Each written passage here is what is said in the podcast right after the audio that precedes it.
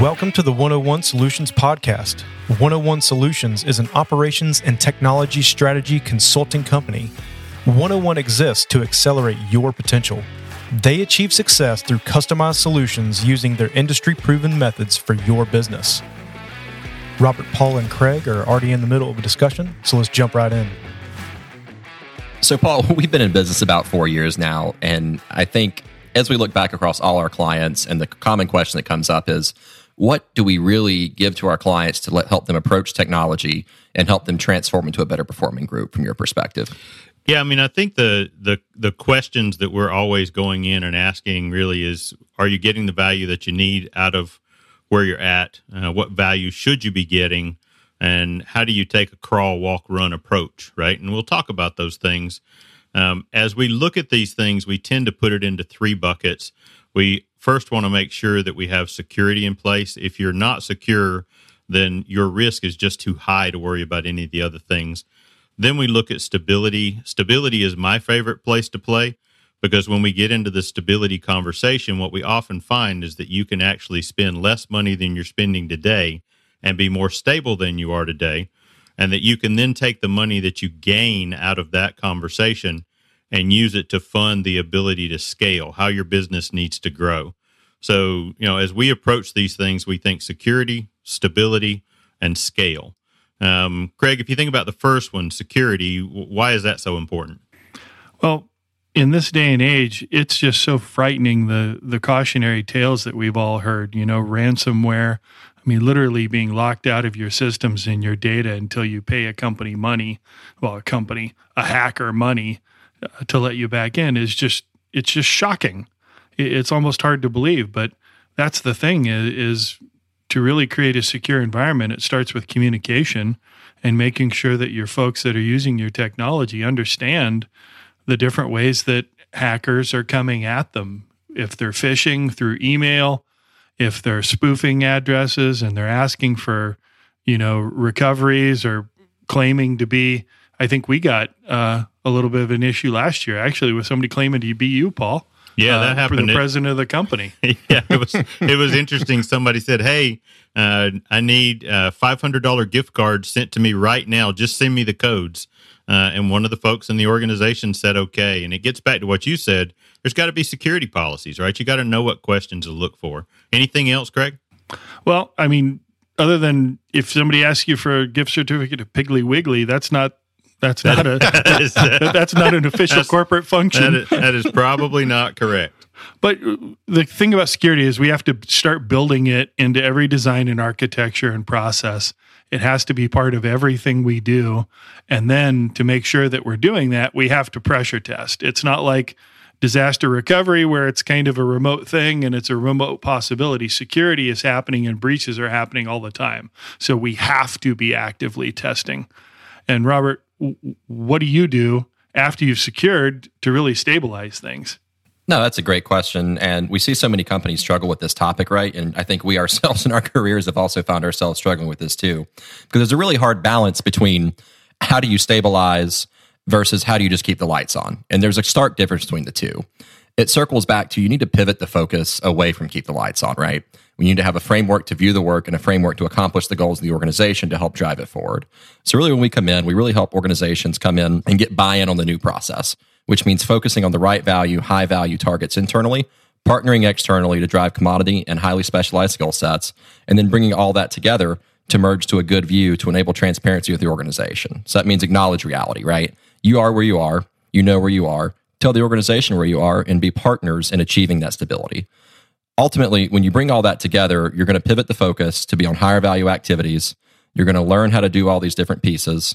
And then from there, you can then focus on the next piece, which is going to be scale. And Paul, I think this is the number one question where we see value and things like that is once you're stabilized, how do you scale?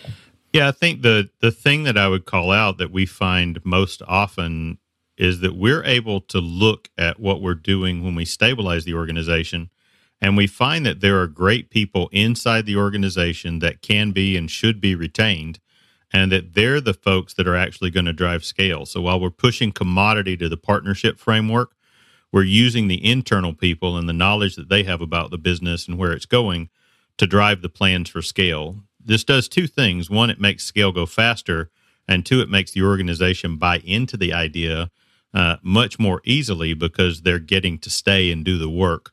Uh, and it often takes away the threat that can be associated with some of the work that we do.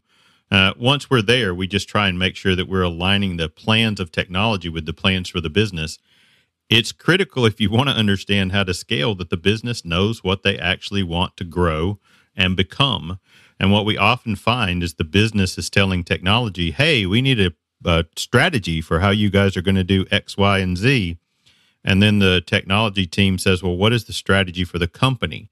And so one of the things that we've been able to see is that this alignment between understanding what the business needs to be able to do and accomplish in the marketplace for their consumers, and then supporting that with technology that allows the acceleration of that plan based on technology not being a constraint, that's when it all becomes interesting and comes together. Yeah. So, Paul, on that note, you had mentioned something previously that we do with a lot of our clients, and that's, you know, again, kind of how do you pay for all of this? So, in that scale phase, how do you take what you've done and stabilize and secure and really help pay for these investments? Yeah, it, it has been fascinating to me. I, I, I would not have believed this was true if you would have asked me four years ago, even coming from a huge company like I did. Um, you know, because in a company like where we were at, right, the company was 25 billion, it's 40 billion today we were going around trying to squeeze pennies out of the contracts that we were working inside of. What we're finding with the smaller companies we've been working with for the last four years is that there are buckets full of $100 bills uh, that are available to be picked up if you know how to negotiate a proper contract, if you know who to talk to to get a particular commodity done. And so while we used to look for pennies, now we're looking for $100 bills. And when we find them, with a better contract, with a better technology provider, with a better uh, partnership network, which we bring to these conversations, uh, we're able to put the dollars in play and the people by moving some of that less value added work out to the commodity teams uh, in order to get these things uh, accomplished. And so that's been a huge win uh, is being able to just pay for us being there and getting the plan set up and executed by finding savings. Does that make sense? It does, and we can use some of those hundred dollar bills to buy Piggly Wiggly gift cards, right? Yeah, but if somebody emails you, don't do that. Don't buy those cards. So, uh, Robert, one of the things that I've seen as a challenge in this area uh, is giving up control.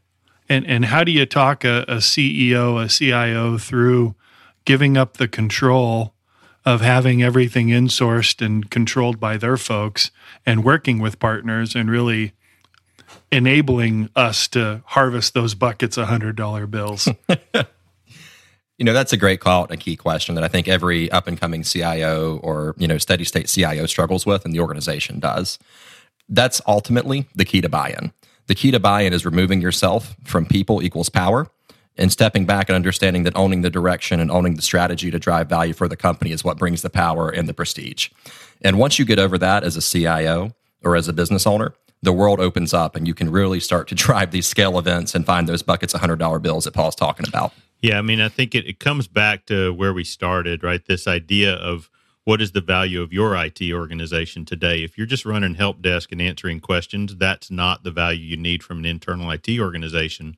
And you really get to this idea of what should the value be uh, for your future, and that's why we go through this process is to try and get people there. Uh, Robert, when we think about approaching these things, how do you think about making this level of transformation work in an organization? Sure. I mean, the first step to do kind of all this end to end is just acknowledging where you're at, back to that transparency comment, right? We find that a lot of these organizations have some infighting going on. Either the business thinks IT is horrible, business or IT thinks IT is great and business is horrible, vice versa. The first thing we always have to start with is true transparency and acknowledging where everybody's at. Once you get that baseline, you can really lay out that crawl, walk, run that Paul's talking about here with secure, stabilize, and scale. The first step is acknowledgement. Second step is plan development. Third step is the fun part, which is execution that then leads you to those $100 bills in the buckets. Well, thanks, guys. I think this was a great conversation and a lot of wisdom being uh, swapped back and forth. And uh, for all of our potential clients out there listening in, I would encourage you to visit us at 101sbc.com and ask for contact and let's get together and talk about your issues in your company and how we can help you. Thanks, guys.